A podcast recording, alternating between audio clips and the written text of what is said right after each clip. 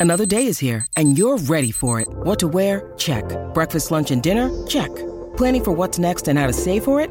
That's where Bank of America can help. For your financial to-dos, Bank of America has experts ready to help get you closer to your goals. Get started at one of our local financial centers or 24-7 in our mobile banking app. Find a location near you at bankofamerica.com slash talk to us. What would you like the power to do?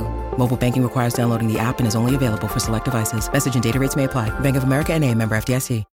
When you need mealtime inspiration, it's worth shopping Kroger, where you'll find over 30,000 mouthwatering choices that excite your inner foodie. And no matter what tasty choice you make, you'll enjoy our everyday low prices, plus extra ways to save, like digital coupons worth over $600 each week. You can also save up to $1 off per gallon at the pump with fuel points. More savings and more inspiring flavors make shopping Kroger worth it every time. Kroger, fresh for everyone. Fuel restrictions apply. Rap isn't for forward thinkers anymore. The people who are creators are creating often for clout, for money, for fame. The goals aren't the same. The people who created music back then in the so called golden era were making music to express themselves as cathartic. There's a bunch of kids out there who rap really goddamn good right now. Like, I try and find them dudes. I believe in the power of hip hop. I believe in the power of great rappers. I'm Justin Jay. As a photographer, I've gotten to shoot rock stars, hip hop moguls, world class athletes, and some other truly extraordinary subjects. I'm fascinated by the backstories and life experiences that help shape these compelling people. The right photograph can reveal quite a lot about someone, but some stories can't be told with just a picture. Sometimes you need to sit down, listen, and dig a little deeper. This is The Plug.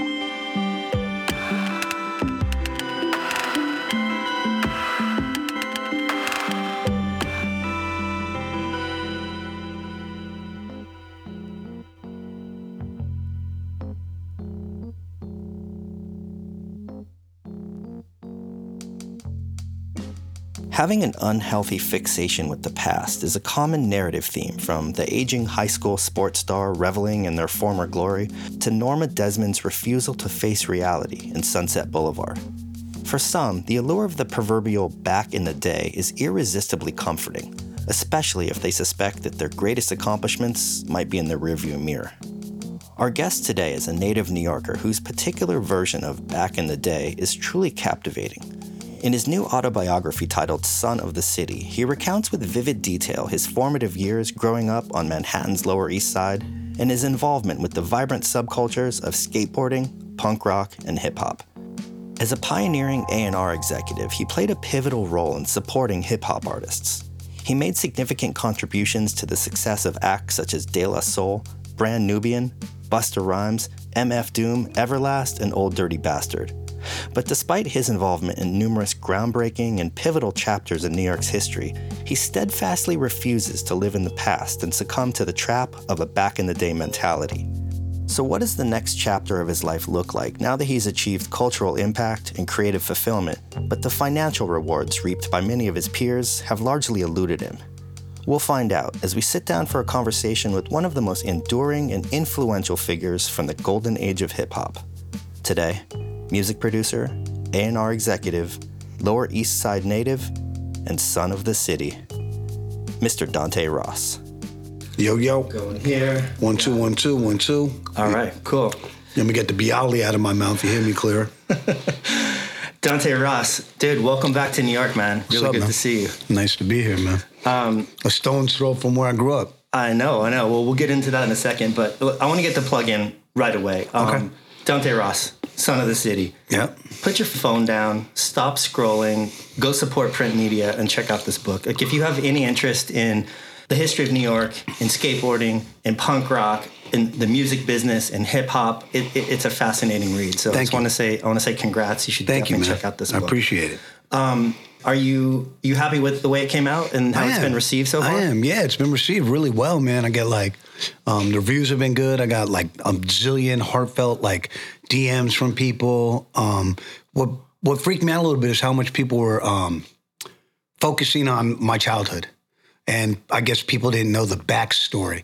Um, and and I thought that was cool, and I thought it also was maybe strategic, smart that I um, didn't just tell the music biz side of it.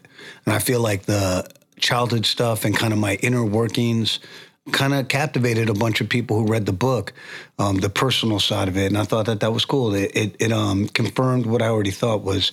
Um, you could tell a story about being a city with Busta and Old Dirty Bastard and all this, but maybe to share some of your life and your inner mechanisms of why you are who you are and did what you did would be um, well received by people and has been. So it's cool. I'm curious because you know this book has so many really detailed accounts of mm everything from production notes of, mm-hmm. of, artists and songs you worked on mm-hmm. to fist fights to particular nights at a club to mm-hmm. stories. I mean, did you did you keep a journal? I mean, how I did, did. You, how did you remember? I had a journal, but there was it was intermittent. Some years I didn't, some years I did, and I couldn't find them all. So I have a pretty good memory. Um, and I kind of went through the memory banks and I called a bunch of people up to ask them if it was this way or that way. A lot of times it was that way, not not how I remembered it. You know, we have selective memory. We want to remember like we're always the winner we're always the like the good guy, and that wasn't the case. And I just want to be honest. So you know, I just fucking went deep, and and um, I had a lot of stops and starts during the course of making this book, and during the pandemic, I was like, you know what? Like I had a, a bunch of friends of mine died, and I was like, you know what? Whether it was MF Doom or my old production partners or my godfather or, or Huff or or whoever it was, I was like, uh, you know what? It's time for me to like get this down because tomorrow is not promised to any of us, and, and I'd like to have my story told before I'm out of here. I, love. There's a great story in there with you and Mike D, mm. where you got a bunch of drugs in your pocket, and you get caught sneaking into the subway yeah. with a stolen MTA key. Yeah. It's like that. That that story perfectly encapsulates the old adage you can't break the law while you're breaking the law. Oh man, I was like, you know, dumb kid shit, you know. And um, I think Mike D's mom, Esther, rest in peace. She, I don't think me and Mike were allowed to hang out for like 25 years after that. But of course we hung out. But yeah, it was like he was my um, he was my teenage um, partner in crime. Kind of. I was always the criminal. He was always kind of the uh, the financier, if you will. Yeah, we had a lot of fun, man. He's a great dude. It's good to hear a little bit of a grimy story about those guys because I feel like their their reputation has kind of been. I, I had a lot. A degree, I, I didn't know? put in there about about uh, MCA. I just didn't. I didn't think it was fitting. He's not here, so I couldn't ask him if it was cool.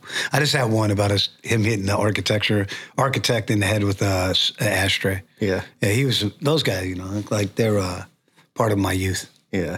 Um, you know, so this book really resonated with me on such a personal level in a lot of ways. You have a couple years on me, yeah. but I moved to New York in 1989. Mm-hmm. Still grimy.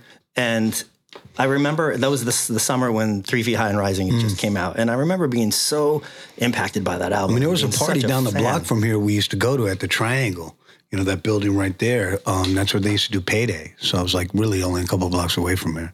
In my first apartment in New York City, I literally moved from my parents' garage in small town Carpinteria, California. First apartment in New York City in 1989, 18 years old, 186 East 2nd Street. Oh wow, that's same, right near where I grew the up. The same block wow. that you grew up on. Yeah, I grew up at 171. That's wild. And so, you know, reading that book and hearing your stories of. So you live right near El, El Bogado. The so it was El Bogado and then a beer distributor, yeah. and then the door that next beer to distributor the was there when I was a kid. The, the, door next to the beer distributor was was the spot. So those abandoned, those buildings were abandoned when I was a kid. Yeah, crazy. But I mean, you know, just hearing hearing the stories about you know block politics and the drug trade mm-hmm. and like the sense of community, mm-hmm. and then later on, you know, references to save the robots and the world. Mm-hmm. Like it just it brought back it brought back a lot of memories for me. You know, did you go to the world? I caught the tail end of the world. I went to the world one. Definitely yeah. went to robots though. Yeah, robots was around a long time. Which is a funny thing. So the robots is like whenever I went to robots, I knew uh, the night had gone too far. I was like, it's just gone a little too far. I used to, my favorite thing to do, I actually used to sit, because it was my block, like I would actually just sit outside across the street from robots and drink 40s and just watch mm. people go in and out. I mean, that mm. was just as interesting as anything else. Was the garage, the garage was closed, right? On the corner? That, no, that was still there. Was still there? Yeah, yeah. Wait, wow. now it's a fucking Rite Aid, I think. Where GG Allen died. Exactly. Yeah. Yep, yep. So, you know, it just brought back so many memories for me. And, you know, it's such, the, this book on one level is such a rich, evocative history lesson of just how much New York City has changed. Man. Then. It's changed, but you know, it's like the same as much as it changes. Like I was in Washington Heights on Sunday, and that shit was like New York City. I was like, I'm in, I'm in New York City right now. There's salsa everywhere, and you know, fucking food, restaurants, who's out um, on the block hustling. There's, you know, like ladies half dressed. It's like really lively. I was like, damn, this shit is really. I was on Dyckman. I was like, it's really going off up here. Felt like New York. Smelled like New York. Good, good. So there is some there's some areas that still have that. Yeah, I was in Bed-Stuy joy. yesterday. Bed-Stuy feels like the east, you know, like Lower Side used to feel. So yeah, I think New York is still alive. It just costs a lot more money to live here. Yeah.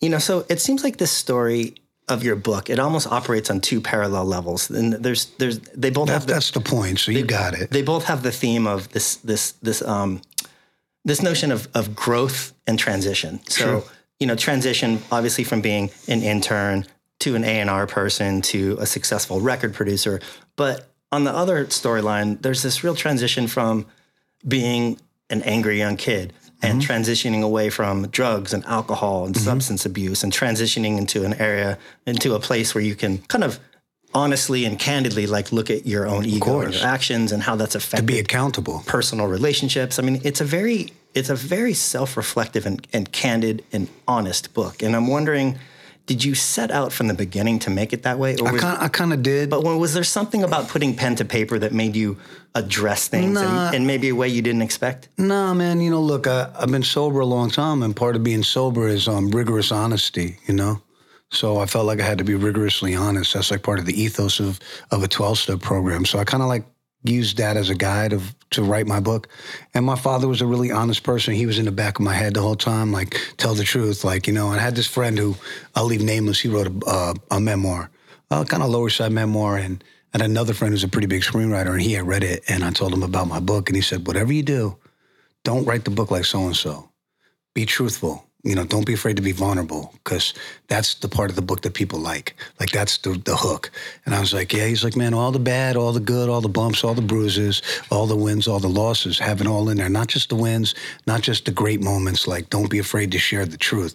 Um, and I took that to heart. And uh, my friend Seth Rosenfeld, he's the person who told me that, and um, I kind of just did that. Yeah, and I mean, bravo. And I think that's one of the reasons why this is such a, a powerful book because there, don't get me wrong, there's some very hilarious studio tales and you know and stories and shit There- like There's that. some bells and whistles. but that that that doesn't make a book. And that you know, also that you- doesn't that comes heart. with the territory. You know that's going to be there probably. If you know anything about me, you know I'm going to talk about that, right? So I want to kind of show you and tell you some things that you probably don't know about me, and and what my motivations to do what I did were, where it came from, the good and the bad, the dysfunction, and and the um and you know the the hard work I did. I did a lot of hard work. And I get the sense this isn't a book that you could have written 15 years ago. No way. I couldn't have written it until I got sober. There's no way whatsoever. I tried. I started it. I think the first version of the book I was I was uh, it was about a year or so before I was um, sober. Me and my dad tried to do it, maybe two years. Then my dad got sick, and I tried to do it myself, and uh, he passed. I put the shit down for like a solid five or six years. Picked it back up. Went through an ordeal with a lit agent that really pissed me off, soured me on the idea. I couldn't get a, a big deal like um, I thought I was going to get, and and I found out why my dad what it was my dad's struggle was like, and um, during the pandemic, I think um, I talked to my godfather who passed away since then, and he told me I need to go do it for my dad and go do it. And I picked it back up and, and I finished it. I knocked it out. You know, I had a lot. I had a lot of free time in the pandemic, so, you know. And I re- I went through the whole thing A to Z and rewrote it, and that, that was it. That's the book. And what would the book, if you did write it or if you did finish it 15 years ago, it would not have been nearly as vulnerable? Well, and I wouldn't have had all the, you know, I I don't think I would have been able to be accountable, and I would have probably won everything. I didn't, you know, and um, that's not the way life is. It just doesn't work that way. So, you know, I think it's um, my favorite writers are pretty honest. Whether it's Raymond Carver or, or Paul Beatty or um, Charles Bukowski, those are the guys who I like to read. Flannery O'Connor. So I kind of wanted to, to, you know, do something that. Um, I love this writer, Harry Crews. He's like one of my favorites. He's a fiction writer, but he wrote a book about his life called Feast of Snakes. And uh, it's a pretty brutal book. And I was like, man, you know, he's really fucking honest and vulnerable and also really forgiving um, of himself and others. And I thought that that was important to kind of explore that. So I kind of used that and this book called The Day Tripper, which is Dr. John's memoir, the, you know, the musician. And uh, those were kind of my guides. Cool. Well, so you know about about a hundred pages into this book, there's a particular paragraph that that really felt like it got to the heart of what this book is about or what it is to be an A&R person. Hmm. And I think most people know what that stands for. Like I knew it means artist and repertoire. Hmm. I knew it meant that you go out, you see a lot of bands, you scout talent and you're responsible for for bringing that talent and getting them signed. But I think a lot of people at that point would think, okay, well, the record producer records the album and the marketing team sells the album. Like what what what is your role after the Right. after after the band gets a contract or after the act gets a contract? It was really fascinating getting to read just how influential you were in kind of shepherding the careers of some of these acts. Whether I'm a it's like different kind of A&R guy, KMD. I mean, well, break down break down You know, exactly like I what think that I think Diddy is probably like an A and R guy. I think he's an A and R guy like me, and and my friend Orlando Wharton and a couple other guys I know. Um, me, I go to every session. I don't want to be too intrusive. I don't want to be too intrusive, but I want to kind of make sure everything's on point and people are functioning. I want to see the way they're working, and I have an idea here, and you have to pick and choose when you interject those things because if you do it too much, they go nowhere. So you have to pick and choose your battles, earn your artist trusts and then you can kind of guide the record if you're lucky, right? And and the best records I ever was involved with, I didn't have to do that much, right? I had to amass the credits. I had to be a cheerleader. I had to help pick singles. I had to make sure the vocals were loud enough. Mixing, that's the hardest thing. Vocals are often not loud enough. So you get lots and lots of passes. You have to set up the mastering, but you also have to be a cheerleader within your own company. So you have to like, you know, wave that flag like, oh, this is Pete Rock and CL Smooth. This is the greatest shit since sliced bread. You know, or you might have to get the record to the right DJ, like because my promo guys aren't doing it right or whatever it is. It's it's a really um multi-tier job or it was back then and and you have to bond with your groups. That's what's really important. There has to be a camaraderie. They have to feel like you're part of the team at least for me. And i think nowadays a little different. I see young a&r guys that go to studio they order lunch they talk about social media they fucking want them to shut the fuck up because you're not doing nothing except sucking up air in the room. I never wanted to do that. I don't want to suck the air out of the room. I kind of want to like make sure the work is fucking getting done and and you know like make sure the vibes are right you know and and uh earn my artist trust like if i can earn your trust when there's something you don't want to do and like it's for your benefit i can probably somehow we can meet in the middle and we can compromise and get this thing done and if you don't do that you're not doing your job Did it put you in some interesting predicaments? Because it seems Yeah, like you have, more to, than once. you have to play you have to play interference between management Mm-hmm. and the label, which is essentially your employer. you know, like I'm I'm not a company man. I'm gonna do what's best for the group and the artist. Um, and I had worked with some great managers and some terrible managers. Um, but but often, particularly when I worked with Chris Lighty, we had the same objective and we were on the same we had the same point of view. So it was always pretty easy working with someone like him. Um, bad managers are bad managers, but you know, like I, I didn't work with too many terrible managers on that side of it. And um, I was often at odds with my promo guys. You know, I think every A&R and promo guy don't get along. You know, you just got to fight the fight and, and live to see another day and do your best for your artist. Like at the end of the day, my job is to help my artist get his point of view across in as unpolluted a way as possible, undiluted to be as direct with their messaging as they want to be. And that's my duty, you know, right or wrong. Because I was like, I think about Brand Nubian, like in Punks Jump Up to get beat down, there's a homophobic line. So in 1993 when that came out 94 that wasn't such a thing you know wasn't like in the crosshairs. So i knew better. Did i say anything to them? I did not. And i regret that. And you know what? If i had said something and they didn't want to do it i would have had to respect their point of view. I don't believe in censoring my artist. Um, but i think we have to we have to proceed with some kind of sensitivity and i think in 1994 there wasn't a lot of sensitivity in the air Yeah, I think it's unfair to to judge something from 1994 by hundred today's percent. standards. hundred percent. I'm, I'm did some dumb shit. I don't want to be judged for. We all have. Yeah. So another term that I think people understand, but in a very general sense, and you've had some experience is this as well, is a music producer. Mm. And and I think that one's even more confusing because I think from a public's perspective, it's even those roles are even more diverse. Because you have somebody like and, and I want to get your opinion because I don't even know if this is correct, but my impression is that say you have you have some producers whose lane or specialty is maybe how to mic a drum kit. And then you have a producer, let's say on the other side of the spectrum, let's say like a Rick Rubin, for instance, who, He, he says like, "Oh, I like that. Maybe you could have a little more energy. yeah. So, I mean, he's, he's Like, let's meditate." a self-professed non-musician. Right. And at least in his current incarnation, he seems like he acts almost more like a, like a guru or a 100%, psychologist like a to try and like extract, Yes. obliquely Yes. extract It's a very creativity from an artist in an way abstract he, way. he approaches it, and he's not hands on like that, right? So And then you have something like a like a hip hop producer who He is probably everything. involved in Well, actually did. making a maybe, beat. Maybe not as much these days, but sure, certainly Timbaland was making the beat, and you know, like Premier is. There's no one doing anything for Premier or Q-Tip, right? Yeah. Um, no ghost producers involved in the process. Alchemist is doing everything himself, and you know that kind of producer is like songwriter producer, right? So It's a little connect different. the, connect those dots of how those three approaches all fit together. Okay, so there's guys like a Brendan O'Brien, great producer, right? Terry Date, who did Soundgarden, and and and those kind of cats, and they're like engineer producers, and they, like you said, they know how to mic a drum, and they know how to use this and that, and how to like use um, the studio as an instrument, right? And they might have been engineers originally. And then there's guys who use a guy like that, say Rick Rubin, who has a great engineer, but he is like kind of the spiritual guider, right? He guides you through it. It's like, oh, you know, maybe um, think about uh, water when you're singing. you know, when you're doing that vocal, like the high note, think about like the color of the sky. You know, something abstract like that, or or doesn't say a lot. He does a, a lot by being um, transparent, by not being involved, right? By being opaque, if you will. And then you have people like a DJ Premier who's going to find that record, chop up that sample, program the kick, the snare, of the drums, and give you here is your song. And he might even do the scratches in the hook, right? He's very involved. He's a songwriter. He's giving you the song. He is the abbot of that session. So those are three different ways to do it. And where would you fall on that spectrum? Somewhere in the middle? Mm, somewhere in the middle. I'm definitely not a Rick Rubin, and I, I, um, I made a lot of the beats on a lot of records I work with, like Everlast stuff. I did a lot of the, the program, and I taught myself how to do it. I had an engineer who was uh, my partner, John Gamble, rest in peace. He was uh, more of a technician than me, but but I found the source material often, and it was my vision. So I was a visionary and a programmer to an extent. I didn't mix stuff. Um, I can run a Pro Tools rig.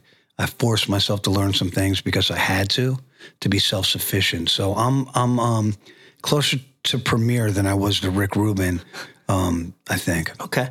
And then, you know, there were some other really interesting like nuts and bolts in the in the book that I found fascinating. Like just even the term um, you talk about like a, a paper bag deal where guys were literally just handed a sack Mm-hmm. Yeah. full of cash to to do a verse or Yeah. to, to make a beat. You know, and it, and it made me really wonder. It sparked a lot of questions about how the money works in the situation. Depends. Like, everything different. I mean, so I want to get your input because you were pretty candid about. There were some numbers in your book that I found really fascinating, and you know, I'm wondering like, so a, do producers and A and R people do they get royalties from the back end?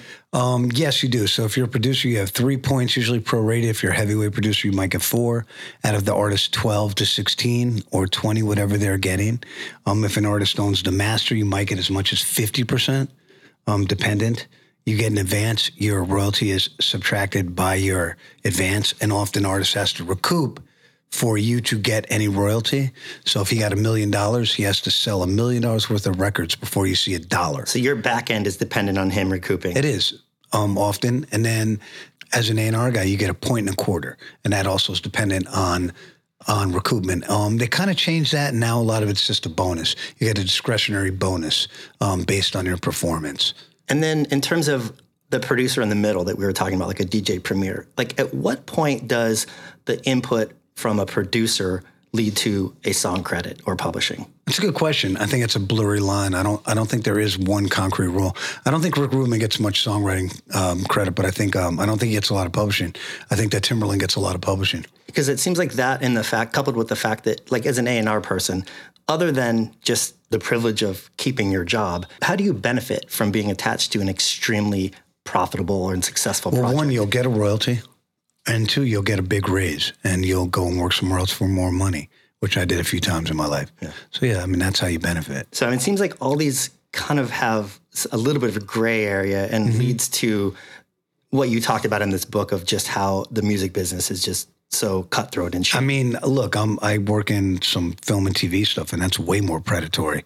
That's like the most predatory thing I've ever been involved with. Like you're, you'll write something, and you'll be the guy pitching it, and you'll have like five people trying to whack your head off in that meeting. Like it happened to me recently. I'll, I won't name names, but I had to pitch for a large group of people, and my agent was on the Zoom and there was an agent for someone else on the Zoom who tried to take my head off in the meeting, and he didn't realize I was at the same agency he was at. And my guy had to be like, "Hey, buddy, I'm over here down the hall. Like, you know, that's my guy. And he's like, oh, I had no idea. It's like, well, yeah, let's talk about it afterwards. And um, it's, you know, the music industry is predatory, but, But that's what, was, really what was the issue? Try, just trying to take credit, or No, he wanted to. I was. I'm not in the guild, so he wanted to bring a guild guy um, that he represented. I imagine he wanted some packaging type thing. He didn't want me to be the guy who was. He was like, "Oh, I got this guy over here." Probably that's what it seemed like, and my guy had to shut him down. When you're hiring for a small business, you want to find quality professionals that are right for the role, and there's no faster or effective way than through LinkedIn jobs. Your time and capital are precious, and there is a powerful resource that can help you focus on what you're good at and integrate people into your team seamlessly to help grow your business. LinkedIn Jobs has created the tools to find the right professionals for your team efficiently and for free. LinkedIn isn't just another job board. Everyone is already on LinkedIn with their resumes and references, and now LinkedIn has designed a hiring platform to connect you with candidates specifically qualified for the job that you post about. More than a billion professionals meticulously organized to connect people by skill set to help us all advance our position. 2.5 million businesses already use LinkedIn for hiring, and 86% of small businesses get a qualified candidate within 24 hours. It's that fast, easy to use, and effective. LinkedIn Jobs can help you write job descriptions, filter the right person to you, and give you the tools to help you interview them like a pro linkedinjobs.com slash surf is where you go to post your job for free yes totally free. That's linkedinjobs.com slash surf to post your job for free. Terms and conditions apply. So, I mean, it seems like at the end of the book, you have this realization that you, despite all of the success that you've had in the music biz, that your next chapter moving forward, whether it's because your age or the state of the culture or the state of the music business, that you're probably going to have to work outside of the music And that's what I do. in order Yeah. to and, and to be an entrepreneur. 100% but I should have done it earlier in my life. but see, that struck me as really strange because the whole the whole tone of this book is that how how you had so much grit and you had so much street smarts and so much hustle and you were always able to like find a job and make a deal and you would think that they would be one and the same, you know. Right. But, but it, it kind of reminded me of um, Robert Evans, the famous. Oh, yeah, that's so funny you said it because that's what someone said. Someone said your book is like the hip hop. The kid stays in the picture. But if you look at, you know, if you peel back what happened with Robert Evans, like, so he, for the listeners, he he was the head of Paramount Studios in the early '70s. and made The Godfather. Oversaw some of the biggest movies of that era. He a bad cocaine problem. Love Story, like he, just a larger than life figure. And he was also like an incredibly charming, dynamic cat. Absolutely. But despite the fact that the studios saw huge successes with these movies and the fact that he had the prestige and the power and the profile of running that studio, at the end of the day, he was basically a Paramount employee. He was, and he was a maverick. He didn't. He didn't necessarily ingratiate himself to a lot of people. He was pretty. I don't want to say arrogant, but he was Bob Evans. He did Bob Evans. He wasn't a company man. He never really. bel- I don't think he ever betrayed his integrity. You know, and I think that that came back to haunt him. But I mean, do you see he couldn't be bought. do you see a lot of parallels I with, do. with that He's in your experience? Because I mean, he died. He he wasn't filthy rich when he No, died. No, he actually lived with Brett Ratner when he died. I I've been to that house with yeah, Puff. yeah, me too. And I think he, um, I think that's where he lived at the end of his life. Um, I'm not filthy rich by any means, but I am. Um, I have my integrity, right? So maybe that's worth more than anything. Having your integrity is invaluable. You can't put a price tag on that shit. You I know, just I, I thought it was really interesting how you you made the distinction of you had a lot of friends that worked outside the Mm. label system who have economically fared much better than Yeah, yourself. yeah, and I think that that's what I'm exploring a bit now um, on on various levels, and I think that that's probably the place to do it. Look, nobody wants a 57 year old white A and R guy signing hip hop groups. There's not that many people who can see beyond the the obvious and understand. Like, you know, look, I have this thing with. I don't want to say what it is, but a very big guy in the music industry was like, "How come we don't run a label right now?" I was like, "I got one offer to do something like that," and and I was like, I couldn't really work for the guy because like I don't want to work for anyone who's not smarter than me. And I was like, and he's not smarter than me. And the guy, this person I'll leave, I'll leave nameless, who's uber successful entrepreneur, was like, I totally get that. He's like, that guy is not as smart as you. Um, and I'm in the process of doing a big, not a big deal, but a, a deal with them. So they had offered me a job, and I didn't want the job. So it evolved into I'm going to have my own shop there. So you know, now it's the time to go do it. Amongst other shops I have. Yeah. I mean, but does, does the music business, does it ultimately come down to just like youth and what's hot? I mean, is there really such a thing as it like does and it Clive, it does. Clive's It- golden year? Does that really exist? I mean, you know, like Clive Davis, is a great example. He had a long run. Lenny Waronker, you know, the guy who works at Warner Brothers. He's like, you know, he fucking produced the Buffalo Springfield. He's had a long run. He still works at Warner Brothers. Um, it's few and far between. Craig Kallman's like my older than me, I think, in his early sixties. Like, so some guys can do it. You know, it depends on how much you can keep your like your mouth closed, like restrain a pen and tongue, and a lot of that comes into play. And I'm um. Look, man, like anyone knows me, like I'm pretty outspoken. I don't really give a fuck. Like if you're if you're an asshole, I'm gonna be like, fuck you. Like I don't listen to you. I'm not listening to it. I don't care. Like whatever you want to say, that's cool. But you know, like my last gig, I had this moment with this woman who has since been fired, and she kind of was like, I knew she was trying to push me out the door. She wanted to run the show. I'm her obstacle. And I had to tell her, I was like, look, like you need to know this. You will never define me. What you think of me and what you do with me as your like coworker means nothing to me. At the end of the day, do what the fuck you think you need to do because you cannot define me. I don't care what you think. I was like, you're, I didn't say she's a clown, but I was like, I just don't care what you think. Your opinion means nothing to me. And at the end of the day, I'm still going to be me and you're going to be someone no one gives a fuck about. Mm, I didn't work there that much longer. Well, I mean, politics aside, though, in the music business, is it is it really a young man's game? I mean, It is, is, it for sure. possible to, to sure. be in your 60s, 70s and still be relevant to what's going on? I mean, is that a thing? It's a rarity. I think it's few and far between. You know, Rick Rubin, yeah. right? Rick. I mean, he's the exception that proves the rule. I mean, he's one of them. You know, Jay is no spring chicken. Yeah. You know, I think there's some guys out there who are, you know, like I said, Lenny Waronker's in the 70s. He's still doing it. Craig Kallman's early 60s. Um, I have this theory that if you don't become the president of a label by the time you're 40 something, you'll never become the president of a label. So I've been a senior vice president a bunch of times.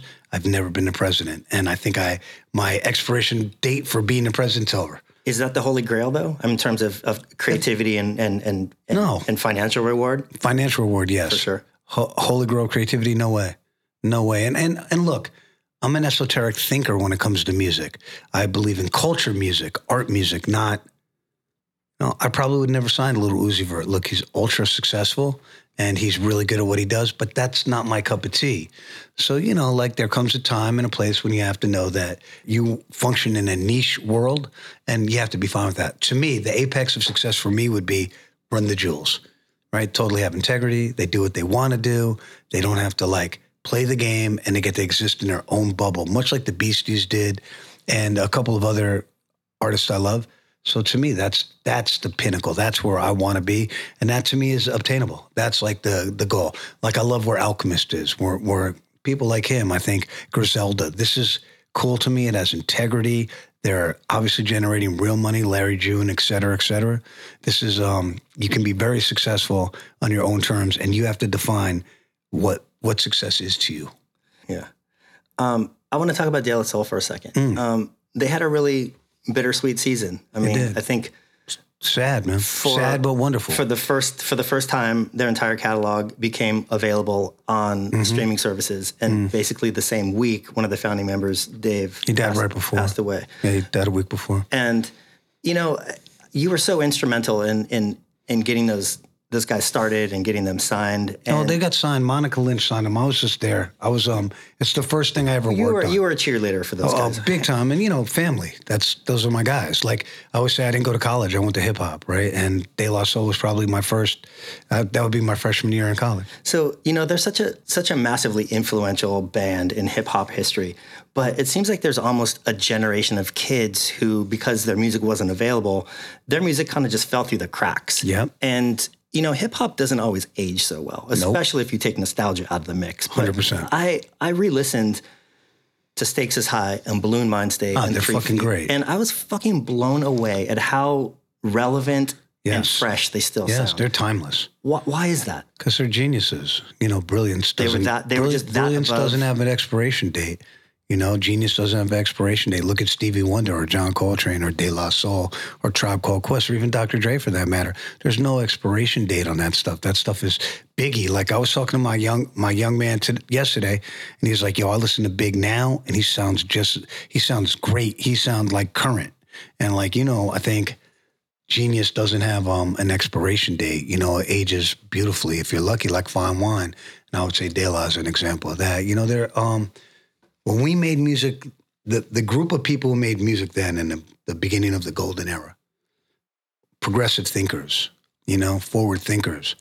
Rap isn't for forward thinkers anymore. The people who are creators are creating often for clout, for money, for fame.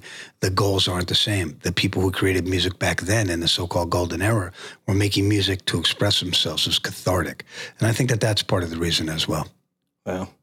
So I'll switch gears for a second. We uh, we had Roy Wood Jr. on the Oh, podcast recently. okay. He's a brilliant, brilliant Yeah. comic. Yeah, I know him. He, he actually, me and him worked, worked on something together. Oh, okay. All right. Yeah, well, he's so so he has a, a comedy special called Imperfect Messenger, and and in that special, there's a there's a scene where he's saying, in order to portray the inhumanity of slavery in a movie, you have to have a white actor that's willing to say some really abhorrent things on screen, right? And it's really I won't I won't attempt to, to, to make it into a joke, but it's really brilliant the way he pieces it together. But it, it made me think of a song that Everlast did with Prince Paul, where he had to play a dirty racist. I racist, got a crazy story. a dirty racist cop. There's a crazy story with that. When he did his vocals first, Donald Newkirk and them was like, "You're not racist enough." Paul was like, "You don't sound racist enough," because he held back. He had to do it again. yeah, because he was like, he was scared to say certain things, and they're like, "Nah, you got to go." And he was like, "For real?" Donald Newkirk was like, "Yo, you know, you always wanted to say that word," so he said it. you know, and what was the atmosphere like in that studio? I mean, it was cool, man. It's Newkirk's house. Rest in peace, Don Newkirk. yeah. That's like family. So we, you know, it's like that's our people. I mean, Paul has this skit making fun of me on on Ever Everlast record on Whitey Ford. He said, "Yo, I, I heard you looking for those Celtic beats. I got that." You know, so Paul's family. I mean, it's a fantastic album. I like that, like Prince Among Thieves. Ah, it's great. just Prince Paul, one of the most brilliant people I've ever known. Genius, genius mind, and a wonderful human being. all right. I'd love to get him on the podcast if. Uh, Good luck. he lives in Atlanta. He's shy. He's a shy person. Yeah. Um, so I feel like you know your book culminates with a lot of death. Um, Yeah, death a little of, too much. Death of friends. Too many. Death of artists, and then obviously the death of of your dad and your mom. Yeah. But I really appreciate the fact that it really ends on an optimistic note. Of course. And we live on, so you know we carry those memories with us. We have to keep those people's names alive, keep them out there. It's very important. you know, you specifically mentioned uh, there's an interesting part where you you specifically mentioned your refusal to fall victim to the trap of a back in the day mentality. Yeah, that shit is corny. That, what does that do for me? That doesn't pay my bills. Well, it's funny because it's so it's so easy to do that, and it's Yeah, so you walk around looking such a- entitled, though. it's That's such a- stupid. it's such a trap, and it's so easy to romanticize the Sure. back in the day, who, no matter who you are. Right. But I feel like your back in the day was pretty fucking exceptional. Like you did Yeah, a lot of really really It cool was. stuff, and I feel like it, it's really admirable that you consciously refuse to live in the past, despite kind of some of the challenges you have in the present. Well, because I never liked those dudes who were complaining about the past. I saw Grandmaster Caz today, and, and Caz is such a positive dude.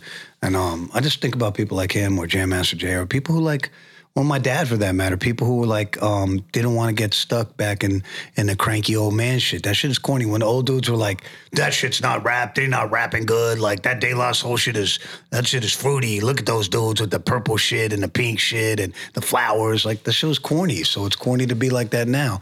I also have to acknowledge that if I think, if I'm looking for Rakim in today's gene pool of rap, good luck right? And you might find a gem here, an Anderson Paak, a Kendrick. It's there if you really look, but it's not the majority of it.